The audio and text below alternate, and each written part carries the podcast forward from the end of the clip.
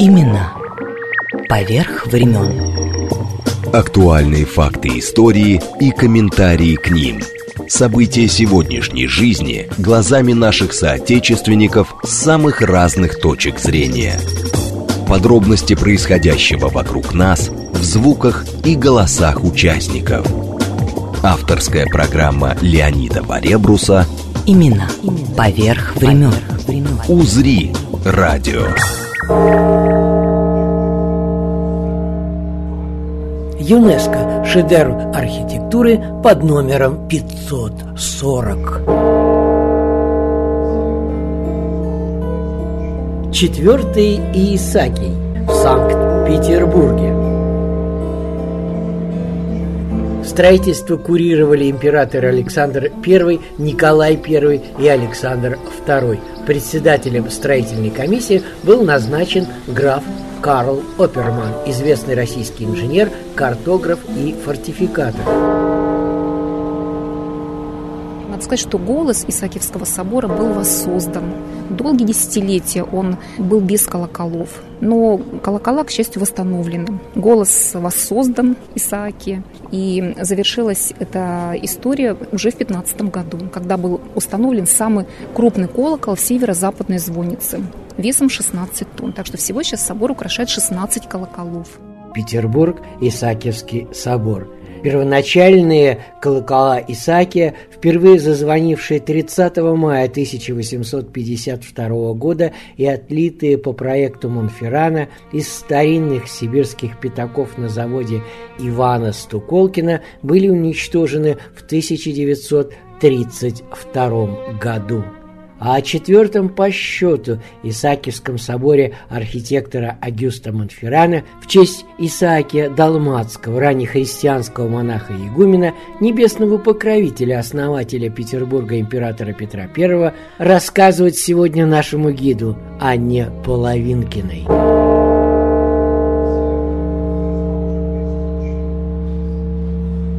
Вообще удивительно. Самое главное, что конструкция вроде бы совершенно простая. Вот этот язык прикреплен э, к тросу, к металлическому. Э, это все, естественно, на опоре. Э, колесо такое. Да, через блок крепится противоположной колонне. Значит, за этот трос репшнуром, значит, вниз э, наматывается навал мотора и происходит удар.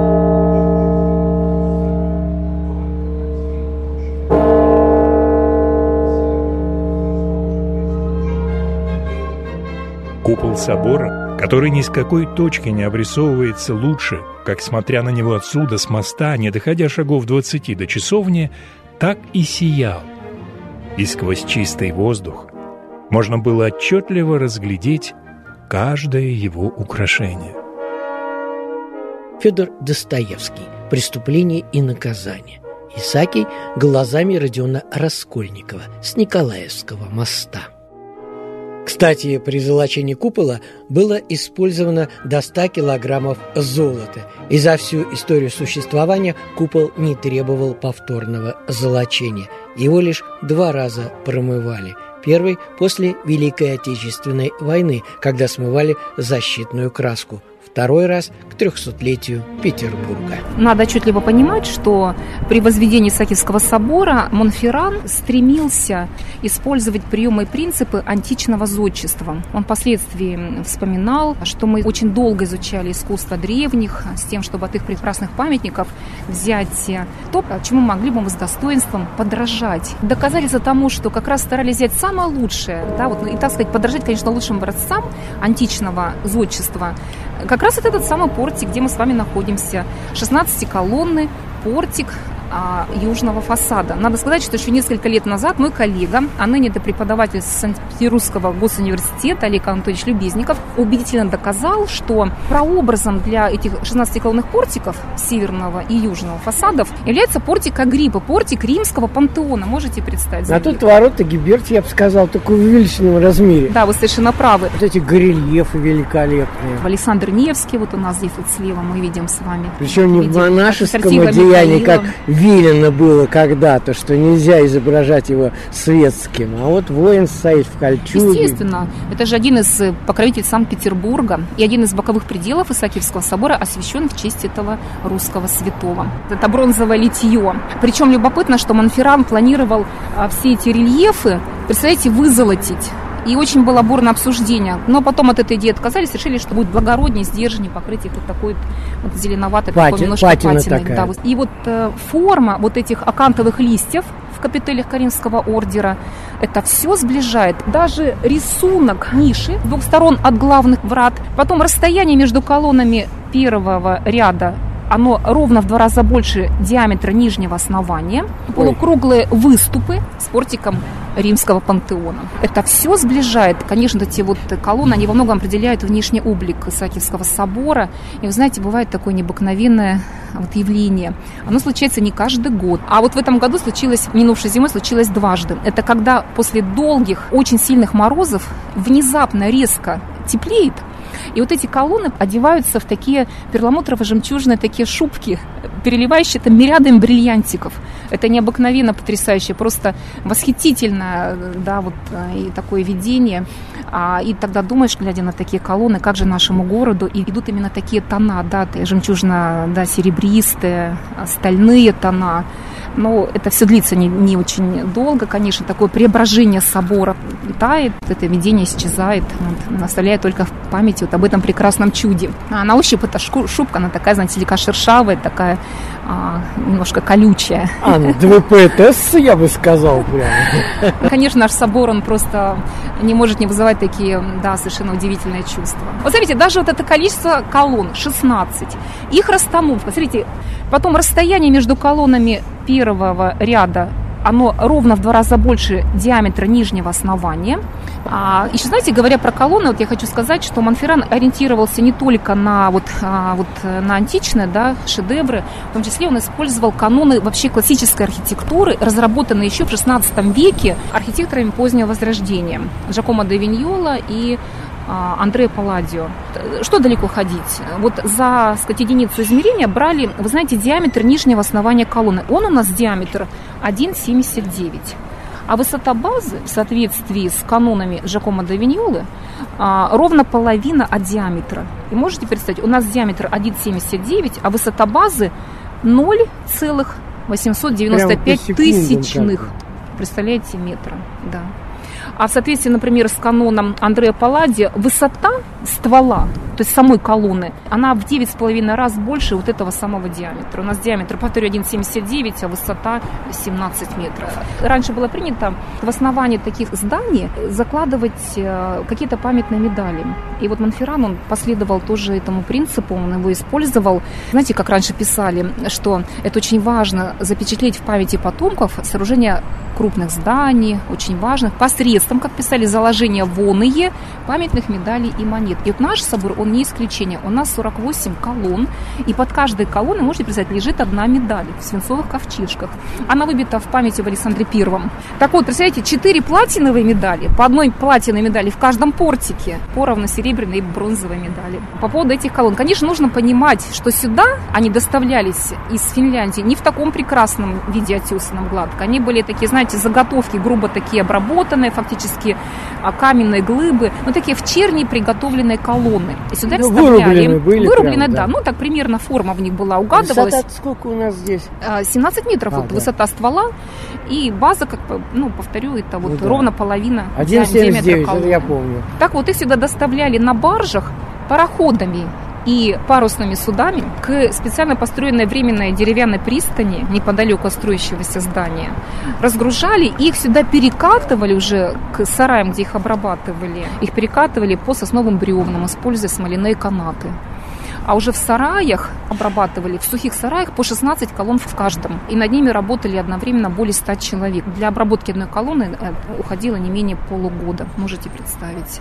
Это была очень важная, конечно, очень ответственная работа. И а, этот контракт на их выполнение выиграл, получил Архип Шихин. Он обязался поставить самых лучших каменотесов того времени. Таких настоящих профессионалов, которые имели уже колоссальный опыт в работе с этими да, вот каменными глыбами, умели их обтесывать, полировать. И Монферран Монферран понимал, какая это ответственная работа, он собственноручно вычертил чертеж для шаблона, а, чертеж шаблона для чистовой отделки этих колонн. Поэтому поначалу были обтесаны, отполированы только две колонны, и они служили примерами уже для всех остальных последующих.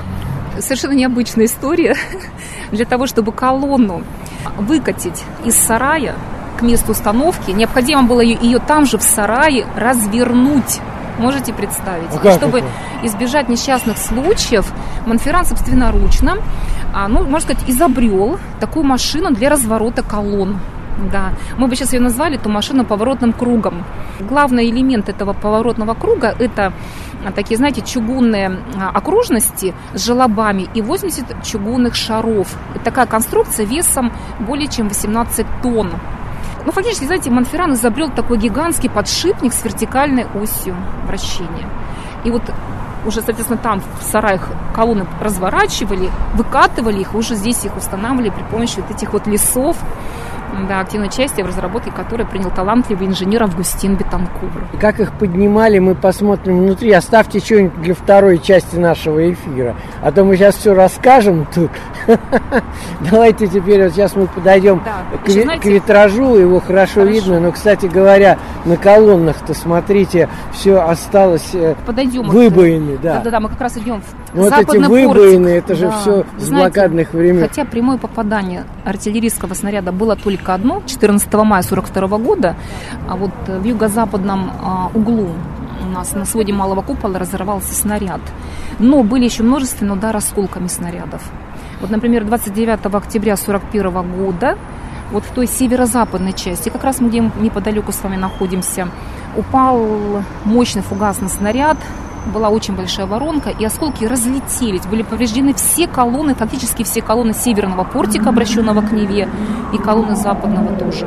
И вот некоторые следы специально сохранили. Там были вырваны куски гранита, там глубина от 3 до 5 сантиметров. А мрамор пострадал там глубиной до 10-15, можете представить, сантиметров. Конечно, все практически отреставрировано, но следы вот на второй по счету слева колонии их специально сохранили. Висит памятная табличка, где написано, что это осколки снарядов вот э, 149 тысяч 478 снарядов было сброшено на Ленинград в годы Великой Отечественной войны. Именно поверх времен. Давайте поговорим о, о витраже. Да, фактически, конечно же, снаружи, в общем-то, мы видим только силуэт а, вот, возносящегося Иисуса Христа. Только силуэт, он Все не так впечатляет. внутри будут. Абсолютно правы, да. Я о нем поподробнее еще расскажу, когда мы будем внутри находиться. А здесь это у нас э, восточный фасад, восточный фасад. И в годы, опять же, Великой Отечественной войны витраж серьезно пострадал. В январе 43 года как раз вот здесь упала фугасная бомба тоже, и взрывной волной было выбито несколько рам витража, и вся его правая ни- нижняя часть была утрачена. Понадобилась очень серьезная реставрация. А его же везли из Германии. Немножко подробнее, потому что кто будет вторую часть слушать, услышит. Это изображение это образ воскресшего Христа, возносящегося. Можно, если вот присмотреться, увидеть, что на руках и на его, в особенности на ногах, видны раны от гвоздей. Любопытно, что раньше, в царское время, с противоположной стороны, как раз со стороны обратной, витраж подсвечивали газовыми горелочками. Так, И вот, прямо э, мерцание Абсолютно такое, так. да. И легкий трепет такой, два заметные колебания воздуха создавали впечатление, словно фигура Иисуса Христа движется, и казалось, что Спаситель вплывает в этот храм. Перед нами такой воссозданный шедевр витражного искусства. Это очень нехарактерное, конечно, искусство на Руси. Таких вот примеров, ну, их просто можно по пальцам перечесть, когда в храме православном мы видим с вами вот использование такого вот, э, да, вида искусства витражного. Еще знаете, вот я хотела сказать, что я говорила о разгрузке колонн. Слушайте, Любопытно. ну, Нет, Любопытно. это правда удивительно, потому что это основной, как говорится, архитектурное отличие э, кафедрального Исаакиевского собора. Именно так, именно так, потому что именно колонны, они во многом определяют вообще внешний облик Исаакиевского собора. И они, конечно, впечатляют. Так вот, разгрузка этих многотонных глыб, да, этих заготовок, как их называли, штук, она не всегда происходила благополучно. Например, в конце июля 24 года, можете представить, затонуло одно судно с двумя колоннами прямо недалеко от берега. Здесь это уже недалеко от пристани. И вот поднимать это затонувшее судно, затонувшие колонны, вызвался сам подрядчик, который сюда эти колонны доставлял. Он э, привлек своих 40 работных людей, 600 солдат он нанял. Можете представить этот подрядчик? И это была, конечно, такая совершенно необыкновенная операция. За ней наблюдал английский посол, другие, как писали, господа иностранцы и президент Императорской академии художеств Алексей Николаевич Оленин, который впоследствии в докладной записке э, сообщал, что все работы были проведены меньше, чем за два часа, что ни один рабочий даже пальца не отцарапал и ни одна веревочка не треснула. А теперь давайте э, в честь кого Исаакий назван, мы потом вернемся к этому. На Руси не такой уж известный святой был, да, он прославлен фактически, конечно, нашим собором. Что уж тут говорить. Так вот, святой Исаакий Далмацкий, византийский монах, он жил в IV веке, а Петр Великий родился в день, когда когда-то умер святой Исаакий Далмацкий. То есть родился в день памяти. Церковь почитает не день рождения святого, а день его смерти, потому что он рожден для новой жизни, для вечной жизни. По старому стилю это 30 мая. А по-новому 12... это 12 июня. Как ни странно, день рождения Петра I 9 июня. Это произошло с переходом нашей страны на Григорианский календарь. Там пошло расхождение. А в, э, в начале 18 века эти дни как раз-то совпадали. Слушайте, а да, там же вот на фронтоне сейчас вот в конце потихоньку... века эти дни совпадали. Дойдем mm-hmm. туда, там же он изображен, кстати говоря, и Монферран с Исаакием тоже как раз это эти восхитительные эти фронтоны. Да, ведь, смотрите, колонны, хотя они не закреплены, на них покоится карниз. То есть здание строили дальше, и эти колонны использовали. А на них положили балку, а потом как раз выполняли этот фронтон треугольный. Но там можно заметить, вы знаете, самого даже Агюста Монферрана, он такой вот изображен, так немножко в полуборота, в римской тоге, и в руке он держит модель Исаакиевского собора, преподносит его императору а, там, Валент. Да, у нас, кстати говоря, слепок с этого фронтона есть в самом соборе чугунный такой небольшой, такой как бы тоже, ну, своего рода бюст, что ли. Конечно же, вот наш храм это пятикупольное да, сооружение, и надо сказать, что прообразом как раз нашего главного купола является купол собора Святого Павла в Лондоне. Собор Святого Павла в Лондоне был освящен в 1708 году. И, конечно, уже к тому времени эта вот конструкция купола, она уже, знаете, прошла проверкой времени. И Монферран применяет именно эту трехчастную систему купола вот в соборе Святого Павла в Лондоне, там тоже нижняя часть сферическая оболочка, да, там потом среднеконическая, наружная. Мафрен применяет именно эту проверенную временем систему трехчастную, но полностью отказывается от традиционного материала, потому что там кирпич и наружная оболочка это дерево, покрытое свинцом, а у нас исключительно металлические конструкции. Исключительно. Это было абсолютно такое новшество в строительной практике России. Там чугунная ферма сложного профиля, медные позолоченные листы, листы кованого железа, их соединяли между собой там и болтами. Да, использовали даже, вы знаете, кузнечную сварку, там клепали, там где-то подгибали. Ну, вот эти ну, макет мы посмотрим сегодня. Mm-hmm. Это, вообще удивительная штука. Прообраз именно. А в свою очередь, когда уже филадельфийский архитектор Уолтер а, проектировал купол а, вот высшего органа законодательного органа мира уже уже использовал, соответственно, уже какие-то приемы, найденные Монферраном уже в конструкции именно купола Исаакиевского собора. Ну, в Вашингтоне там в основном окна, Угу. А здесь, а у нас колонны стоят. А у нас колонны, которые так впечатляют, несмотря ни на какую погоду, ни на какие там порой штормовые повреждения, все равно стараются подниматься наверх, чтобы посмотреть на Петербург с высоты птичьего полета. Мы считали 260 ступенек. Что ты там увидела на колоннаде? Мы увидели город как на ладони. Над куполом возвышается фонарик световой. Туда тоже можно зайти. Да-да-да, чуть-чуть был, был. Да, над фонариком крест – и вот высота собора, это расстояние от его основания, то есть снаружи как раз, да, до окончания креста более 100 метров, 101,5 метра. А вот видите, Леонид, что под куполом у нас полумесяц. Ну да. Очень часто люди спрашивают, что это такое. Вы знаете, видов креста их множество. Я этим вопросом занималась и, знаете, насчитала не менее 10 объяснений именно этого символа. Ну, хотя бы парочку. Вы знаете, самые основные, что это, во-первых, это якорный крест, это символ корабля. Церковь есть корабль, который мчит по бурным волнам Житейского моря к Тихой гавани вечного упокоения. Однозначно можно сказать, что никакого отношения к исламу этот крест наш не имеет, потому что он встречается еще в ранних христианских катакомбах, это первый-второй века христианства, а наш сам возник в седьмом веке. Как все непросто-то, а? Да-да-да. Но такой крест есть, он не так часто встречается. Вот у нас Спас на Крови, кстати, увенчан таким крестом. Некоторые церкви в Великом Новгороде, в Обскове, но в том числе и наши.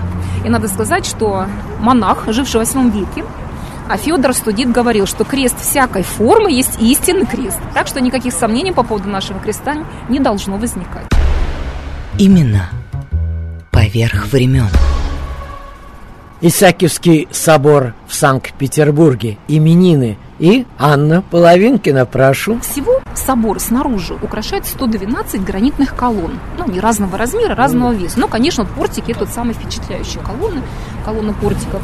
Но фасад они облицованы мрамором. И вы знаете, мрамором русский, альский. То есть его добывали. Очень необычный, кстати. Да, его добывали э, в Северном Приладожье, Карелии, близ местечка Рускеала. Им же у нас вот облицованы как раз, видите, фасады здания. И пол, пол в соборе, он а, выполнен именно вот э, этим камнем. Надо сказать, что одновременно с возведением колонн, с их заготовкой шли работы по отливке вот этих вот э, бронзовых баз и капителей. И было, кстати, ну, просто уже... пояснить, кто не знает, капитель это э, то, что венчает колонну. Ну, в общем-то, да. Скажем так, колонна, три части, несомненно. Это вот сам ствол, ну, стержень, да, вот как бы фуст его называют, ну, сама как бы колонна. Потом это ее непосредственно база и всегда капители наверху. Ну, есть разный ордер, но вот у нас колонны Каринского ордера. Есть еще дорический, самый простой, дорический там много. ионический, тосканский, да, у нас каринский, ну, не знаю, один из самых Смешанный, да. Один из самых прекрасных. Представляете, уже в 20 2021 году были объявлены торги для желающих вот, э, взять на себя вот эту ответственную, да, вот, 1821. 1821, да, взять на себя как раз отливку этих бронзовых баз и колонн. И вот эти торги выиграл русский инженер шотландского происхождения, бизнесмен а Карл Бирд. Он предложил наиболее такую приемлемую стоимость вот этих выполнений этих работ. Так что вначале отлили эти бронзовые базы, а уже потом приступили к исполнению капители. Так вот, эту важную работу по изготовлению алебастровой модели Монферран поручил одному из лучших лепщиков-орнаменталистов того времени, Евстафию Балину.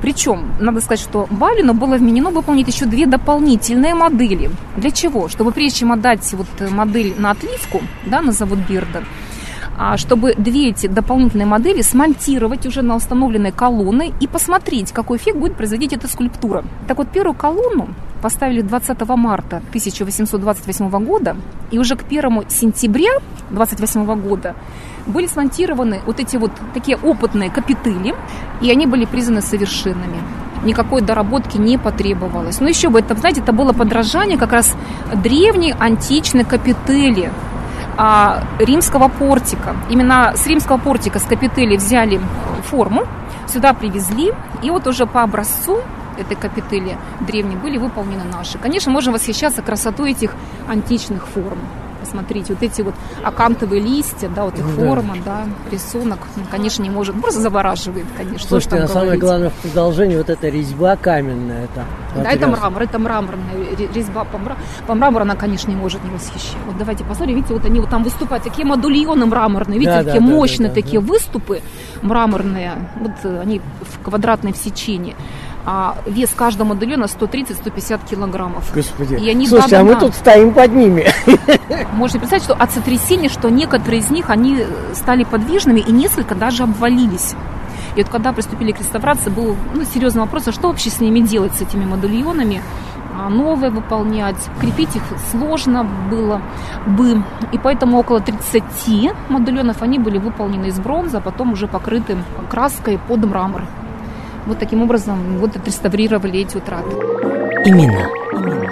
Короткое послесловие. Самый первый еще деревянный Исаакий был построен в 1707 году императором Петром I, где когда-то проходила и церемония его венчания. Это был сруб из круглых бревен длиной до 18 метров, шириной в 9 и высотой до крыши около 5 метров. И такой факт. Третий по счету собор на месте нынешнего вызвал насмешки и иронию жителей Петербурга. К примеру, приехавший в Россию после длительного пребывания в Англии флотский офицер Акимов написал такую эпиграмму «Се памятник двух царств». Обоим столь приличный – на каменном низу воздвигнут верх кирпичный. При попытке прикрепить листок с этим четверостишем к фасаду собора военмора арестовали. Ему отрезали язык и сослали в Сибирь. Леонид Варебрус. Имена. Поверх времен.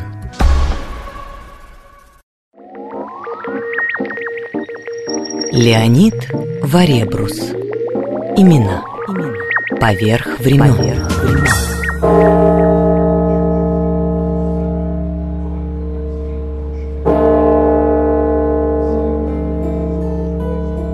Четвертый Иисакий в Санкт-Петербурге.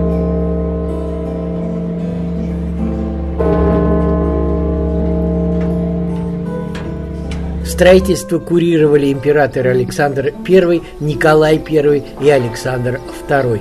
Председателем строительной комиссии был назначен граф Карл Оперман, известный российский инженер, картограф и фортификатор, участник, кстати, наполеоновских войн. Лишь после 40 лет этого долгостроя четвертый по счету Исаки осветили в память Исакия Далматского небесного святого Петра I. Неудивительно, что столь грандиозное сооружение Агюста Монферрана – объект всемирного наследия под номером 540 по реестру ЮНЕСКО. Именно поверх времен пора открыть одну из грандиозных дверей, отлитых из бронзы с рамами из дуба, со скульптурами Джованни Витали площадью в 42 квадратных метра каждая. Пока я это говорил, Анна Половинкина, наш гид, попила кофе и готова продолжать рассказ. Эта история началась с э, яркого намерения императора Александра I построить собор, который стал бы настоящим украшением столицы Российской империи. И поэтому были объявлены конкурсы, они проходили два раза, но один ни другой результата не принесли никакого. Ну и в итоге вот э, вся эта сложная история завершилась тем, что главным архитектором Исаакиевского собора был назначен француз, мало кому тогда известный, Агюст Рикардо Монферран. А началось с забивки сваи. Под собором 24 тысячи просмоленных сосновых свай, каждая длиной 6,5 метров. Слушайте, ну тут грех не сказать про главное техническое достоинство я думаю, про металлические конструкции, колонны. Тут, как говорится, мы просто с Аней идем, и я вот заодно смотрю здесь уже просто про двери грех не сказать, такие галиефы. У нас величественные двери, их три, впечатляет многих, но думают, что это дуб. Но дуб – это основа. А металл, то, что мы видим сверху, же. это металл. Это металл, литье из бронзы. И надо сказать, что весит дверь более 20 тонн. Открывать их достаточно легко. Там встроены специальные зубчатые механизмы, старинные механизмы. Дверь открывает и сейчас. Открывает двери по большим церковным праздникам, конечно. В наш праздник престольный, в День Святого Исааки. Мы его традиционно отмечаем 12 июня. Крестный ход на вербное воскресенье, ну и так далее несколько раз в год это происходит. Самое время Петра Первого вспомнить. Да.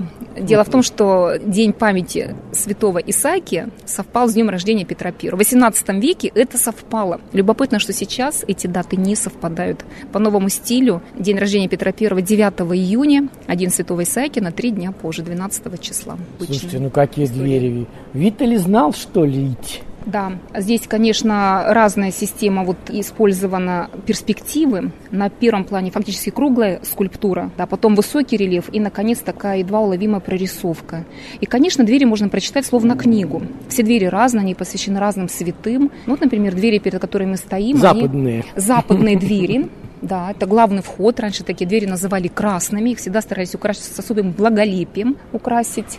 И вот они посвящены святым первоверховным апостолам Петру и Павлу. Левая створка посвящена святому апостолу Павлу, правая – святому апостолу Петру, в честь которого назван Петербург. Я бы сказал, почти, но это намного позже, чем э, Гиберти делал во Флоренции ну, да. свои ну, их и делали, золотые. Конечно, их и делали по образцу дверей флорентийского баптистерия. Ну вот подошли к этой конструкции. Слушайте, все народ удивляется, как это, мол, у фараонов рабы строили эти пирамиды. Вот, пожалуйста, никаких механизмов не было. Да, использовали такой подъемный портал, фактически такой деревянный подъемный кран старинный. И конструкция была достаточно проста, но мы не перестаем, конечно, восхищаться возможностями. Анна, вы знаете, так и хочется покрутить Покрутить. макет все-таки Ну, великолепно. У нас иногда наши посетители Крутят. пробираются, да, через эти ограждения, крутят. Таких лебедок было, они их называют кабистан, их было 16 по 8 с каждой стороны. Ну и каждый рычаг вращали по 8 человек. Так что всего 128 человек поднимали многотонную колонну весом 114 тонн, поднимали меньше, чем за час, примерно за 45 минут. Таких колонн больших 48. В окно их можно видеть. Они, безусловно, впечатляют. Это единый сплошной фрагмент гранитной скалы. Каждая колонна высотой 17 метров и вес 114 тонн, высеченный из финского морского гранита Рапакиви. Самое главное, что фронтоны тоже четыре ведь. Собор, он украшен портиками, словно древнегреческий храм. И, конечно, каждый портик, он завершается треугольным фронтоном. И там рельефы, великолепные рельефы. Два из них посвящены Иисусу Христу, а два из них посвящены святому Исаакию. Сцена из жития святого Исаакия Далматского. Даже не знаю, идти налево, направо, куда хочешь. Такая красота. И вот здесь огромные картины. В общем-то, тоже, между прочим, грандиознейшая работа, как и строительство самого собора. Ну, полотно, смотрите, высота каждой иконы почти 5 метров, можете представить. И когда-то эти иконы украшали первый ярус иконостаса. Первоначально замысел архитектора был таков, что здесь будут только живописные произведения, а уже со временем решено было живопись заменить, перевести в мозаику. И вот эти иконы, они относительно недавно были отреставрированы. И вот перед нами святой Исааки. Иконографический образ узнаваемый, в руке у него непременно свиток, а на нем изображен собор. Конечно, святой Исааки никогда храм не видел, он жил в IV веке, но так подчеркивается факт того, что здание освящено в честь этого преподобного. Но так художнику Нефу увиделось. Филипп что один из, конечно, любимых художников Николая I, и именно он и выполнил все иконы первого яруса иконостаса, а также семь икон, которые находятся в таких нишах вот в этих мощных опорных столбов пилонов, пилонная живопись.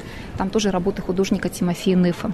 Я представляю, как художники, они же практически лежа работали. Лежа, полусидя. Шейный остеохондроз был обеспечен, Да, это понятно. несомненно, конечно. Работали там наверху, и наши посетители как раз часто этим фактом восхищаются и поражаются, как там возможно было трудиться. Значит, проходит масштабная реставрация живописного убранства, и они также каждый день поднимаются под своды собора и там трудятся. Ну, кстати говоря... Замечаете, вот у нас там конструкция справа в части предалтарной. Ну да. Вот у нас открывают разные объемы в храме. Ну, реставраторы их называют колодцами. Меня всегда, кстати говоря, так и тянуло. Где тайная вечеря, там же это полые скульптуры. Так хотелось туда забраться. Забраться. Вообще там действительно очень интересно. Там мне довелось, к счастью, побывать вот ну-ка, с этого места на- поподробнее. на том карнизе. Мы там ходили. Справа. А вот вообще карниз перед Тайной вечерей, вот видите, вот такой карниз. Да, и да, по да, нему да. можно ходить, по периметру можно пройти весь собор. И, конечно, вид совершенно Другой, другой, на интерьер, на тот же пол. Весь замысел архитектора сразу виден, конструктивное решение. Ощущаешь себя просто каким-то маленьким существом по сравнению вот с этим великим замыслом, которым Ну, был осуществлен. Вы, может быть, не помните, я-то помню в детстве. Здесь маятник Фуко туда-сюда избивал эти деревяшки. Вот. А теперь-то там ведь у нас... А сейчас там голубь. Маятник Фуко здесь висел более полувека, 55 лет. Я как раз и, и говорю, пойдемте посмотрим, вон он, голубок-то, полутораметровый. Маятник Фуко сейчас в памяти у всех наших посетителей, кто его видел. Сам он хранится внизу в запасниках, а на месте, на своем законном, замечу, голубь. Символ Святого Духа, это скульптура. И слава богу, причем императорский завод. Размах крыльев голубя более двух метров. 2 метра 6 сантиметров. Расстояние от одного кончика крыла до другого. Но нас с ним разделяет 93 метра. Кажется, он, конечно, совсем небольшой. Видите, он вылетает как бы из алтарной части, летит вот с восточной стороны. А Вот этот грандиозный витраж просто Ну, это, конечно, это настоящее украшение собора, это, можно сказать, э, ну, такая концентрация всего внимания здесь в части алтарной. Это редкий случай использования витража в убранстве Русской Православной Церкви. И поэтому, чтобы его можно было видеть в часы работы музея, именно поэтому, вопреки обыкновению, царские врата распахнуты. Только для того, чтобы мы смогли вот э, видеть этот витраж в полной мере. Он был выполнен в Германии, в Мюнхене к середине 19 века. Да, мастера использовали более 100 тонов цветного стекла. Собирали у нас здесь. А собирали здесь. Он сюда был в разобранном виде привезен в 1943 году. Ну вот он лежал, ждал своего звездного часа. Наконец он настал. Ну, конечно, печальная была все-таки судьба его. В годы войны треть окна была утрачена. Взрывной волной было выбито несколько его рам, и вот, конечно, потребовалась очень длительная реставрация. Она дала ему новую жизнь окну. Ну и любопытно, что раньше в царское время это окно подсвечивали с противоположной стороны газовыми горелочками, и легкий трепет, едва заметное колебание воздуха создавали впечатление, словно фигура Иисуса Христа движется. И верующим казалось, что Спаситель вплывает в этот храм. И вот над царскими Над вратами царскими вратами на вот этой вот арке вознесись. в металле высечены слова «Возьмитесь, врата вечные, и внидит царь славы». Это строчки из 23-го псалма Давида. По толкованию, вот под вратами вечными подразумеваются наши грехи. Видите, эти врата, наши грехи должны быть полностью устранены, тогда вот в нашу жизнь войдет царь славы. Ну, так вот а, один из святов отцов разъясняет эти слова. Именно так он их понимает. И Да, так что не случайно э, эти наверху живописи одновременно здесь и чеканка, наверное, и все вместе. Во втором ярусе это, конечно, совершенно удивительное сочетание разных видов искусств. Мы видим с вами и саму скульптуру. Иисус Христос, восседающий на престоле, в окружении ангелов. По его правую руку Матерь Божия, по левую руку Иоанн Предтеча. Посмотрите, лики у них живописные, это живопись на металле. А фоном этой композиции является еще и мозаика. Там, видите, святые, там архиереи, первосвятители. Такое вот удивительное произведение, настоящий синтез искусств. И называется «Да Иисус». Моление, прошение. Ну, Иисусный ряд же всегда и есть. Просто Да, он вот- здесь вот он совершенно не типичный. Да. Нетипичный, вот он, тем не менее, выражен именно вот в этой вот удивительной форме. Давайте вернемся, может быть, к переводу В живописи мозаику. в мозаику. Да, и потихонечку сейчас пойдем к куполу, потому Да. что это гениальное решение совершенно. Если флорентийцам, я все ссылаюсь туда на итальянцев, потребовалось 400 лет, чтобы найти мастеров сделать. Ну а здесь-то у нас сразу. Когда еще собор украшали, сразу, в принципе, уже заметили, что живопись начинает портиться, что она здесь оказывается недолговечной. И сам же архитектор принимает важное такое принципиальное решение, как можно больше уже работ, выполненных живописных, со временем перевести в их точные мозаичные копии для лучшей сохранности. Вот эти работы были инициированы Зодчим, самим архитектором Монфераном. Они длились 63 года до начала Первой мировой войны.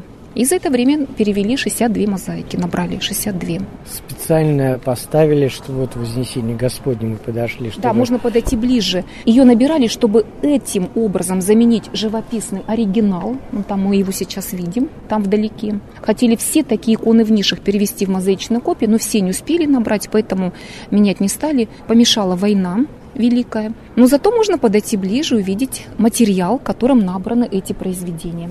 Вот посмотрите, вот эти такие маленькие кусочки. Материал искусственный, называется смальта. Это непрозрачное, цветное, очень плотное стекло. Михаил Ломоносов-то постарался, понимаешь. Он очень старался, чтобы это искусство возобновить. Но, увы, со смертью Ломоносова искусство было забыто, пять учеников у него не было. И в итоге, когда строили Исаакиевский собор, пришлось снова учиться. Отправили группу специалистов в Италию, и они уже вот там это искусство, так сказать, вспомнили.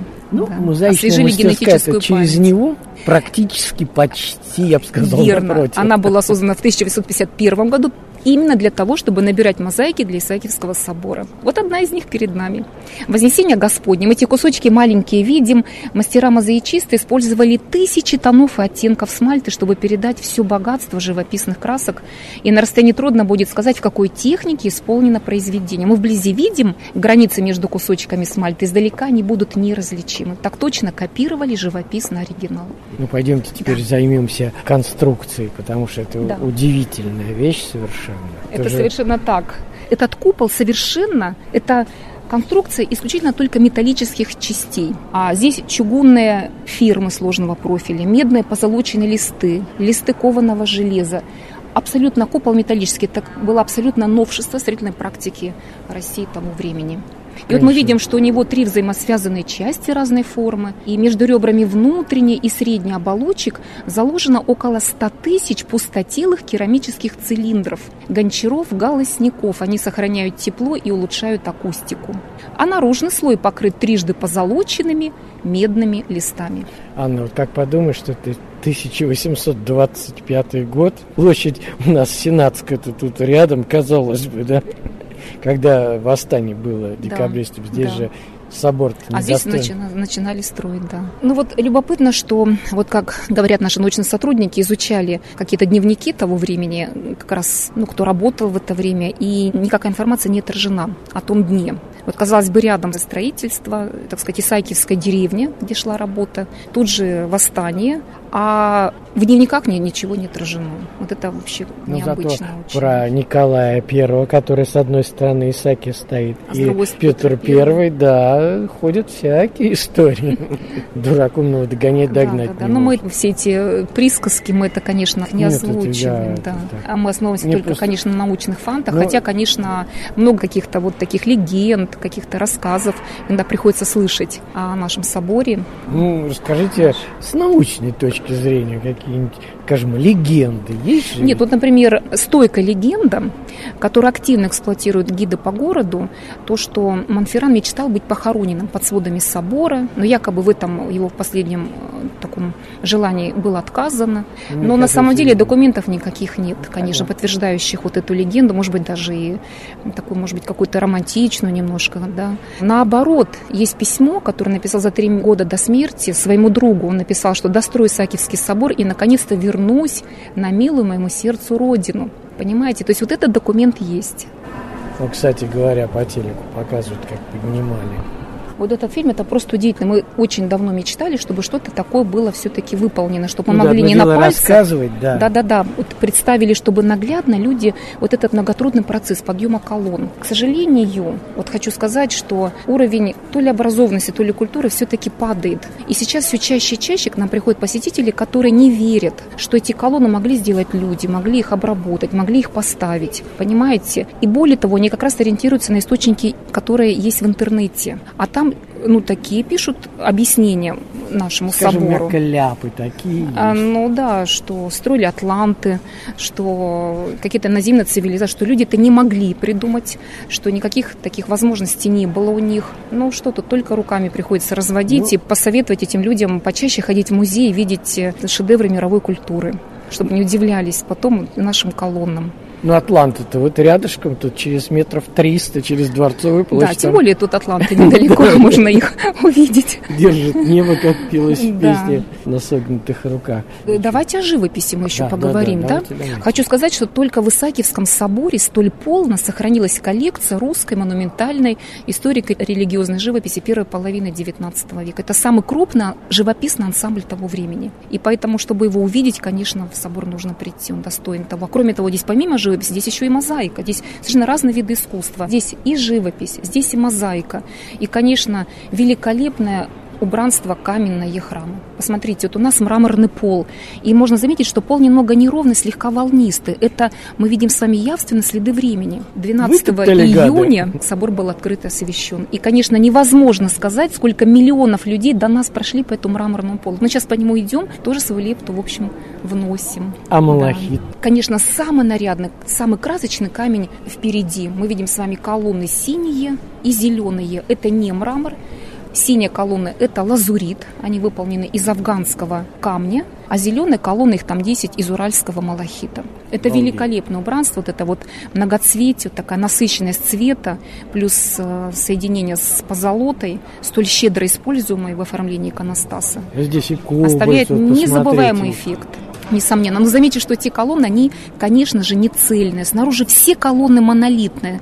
Снаружи здание украшает 112 цельных гранитных колонн. Это единственное в мире здание, которое украшает такое количество 112 цельных колонн, высеченных из гранита. А те мозаичные. У них внутри специальная конструкция бронзовые, которые облицованы тонкими пластинками дорогого камня. Их подбирали в технике мозаики по цвету и по рисунку. Да, издалека кажутся как будто бы цельные. Хочу сказать, что Исаакиевский собор – четвертая церковь в Петербурге по счету, которая называется Исаакиевской. То есть у собора были предшественницы, были еще три церкви, освященные в честь преподобного Исаакия Далмацкого. И свою историю он ведет со времен Петра I с маленькой скромной деревянной церкви. Сейчас на ее месте находится здание, даже не здание, а рядом с Адмиралтейством. Там фонтан возле Адмиралтейства функционирует. На месте второй сейчас... Он, по-моему, там венчался Петр. В походном дневнике Петра в 1712 году было написано «Венчание Его Величества в Исаакиевском соборе». Даже собором называли маленькую скромную церковь, такую маленькую, что верующие даже жаловались в окна во время службы, заглядывали козы. Очень скромным здание было. Ну, а потом построили вторую церковь. Сейчас на ее месте памятник Петру Великому, медный всадник. А вот третья церковь, она была прямо здесь, на этом месте. То есть хотели построить все лучше, а все красивее, найти как можно лучшее место расположения. Ну, не зря император потом велел третий Исаки разобрать. Да, когда третью церковь строили, потом все-таки это строительство затянулось. Эта история такая очень длительная, драматичная. И мрамор вот той церкви был перевезен на строительство Михайловского замка. Дело в том, что начинали третью церковь строить при а, Екатерине забрали Великой. же отсюда, кстати говоря. А должны были достроить при Павле Первом, так? Но он решил как можно быстрее церковь достроить третью, как можно более экономно. И поэтому мрамор, который был предназначен для строительства Исаакиевского собора, он перевез в Михайловский замок. Ну, по его велению, конечно, было перевезено. Поэтому тут достроили на скорую руку. До карниза он был облицован мрамором, выше карниза кирпичом. Поэтому получилось, конечно, здание такое, Не то, не ну да, несколько нелепое в, в- в оформлении художественном. И оно очень многим не нравилось. Вот его 34 года строили, через спустя 9 лет после открытия его решили разобрать и перестроить. И вот Слушай. на этом месте его возвели наше ныне существующее здание. Ну, конечно, всем известен факт, достаточно впечатляющий, что спустя 28 дней после освящения собора Монферран скончался. То есть 40 лет здание строили, спустя 4 недели он умер. В память о нем Александр Дюма писал так. Когда наши нации воевали, да, русская и французская, союз искусства устоял.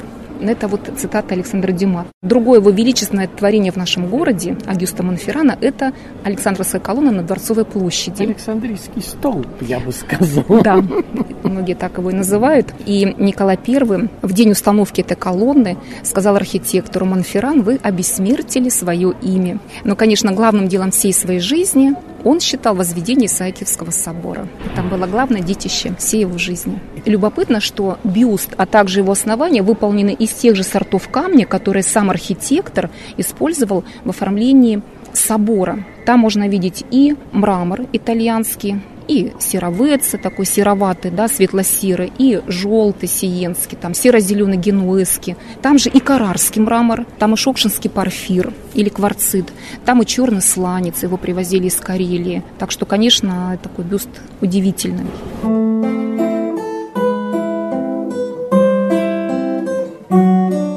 Как вы убедились, в этом соборе, когда-то кафедральном и одном из трех в Российской империи государственных, плюс Спас на крови в Петербурге и Христа Спасителя в Москве, необычно все, начиная от первопроходческих находок Агюста Монферрана, которому император Александр I поручил строительство, до уникальных операций по подъему и установке многотонных монолитных гранитных колонн, переводу живописи новым тогда способом в мозаичные картины, на каждую из которых мастерам, кстати, требовалось около года работы, потрясающего витража из пергаментного стекла с более чем сотней цветов и оттенков, созданного в Мюнхене в 1843 году по рисунку художника фон Гессена и собрано уже здесь, на Неве, а также отделки из десятков сортов мраморов, минералов, наконец, до впервые примененных металлоконструкций для сооружения купола, о чем мы и говорили весь этот час с Анной Половинкиной здесь, в Исаакиевском соборе Санкт-Петербурга, освященном в память Исаакия Далмацкого, небесного святого Петра I, ровно 12 июня 1852 года по нашему уже стилю.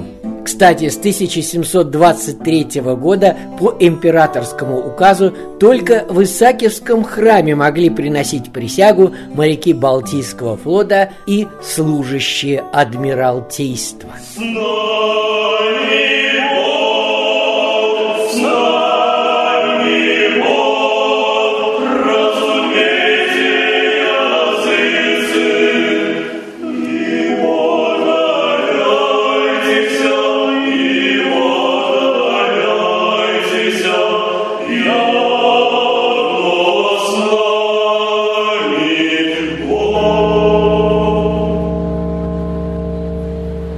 ЮНЕСКО шедевр архитектуры под номером 540.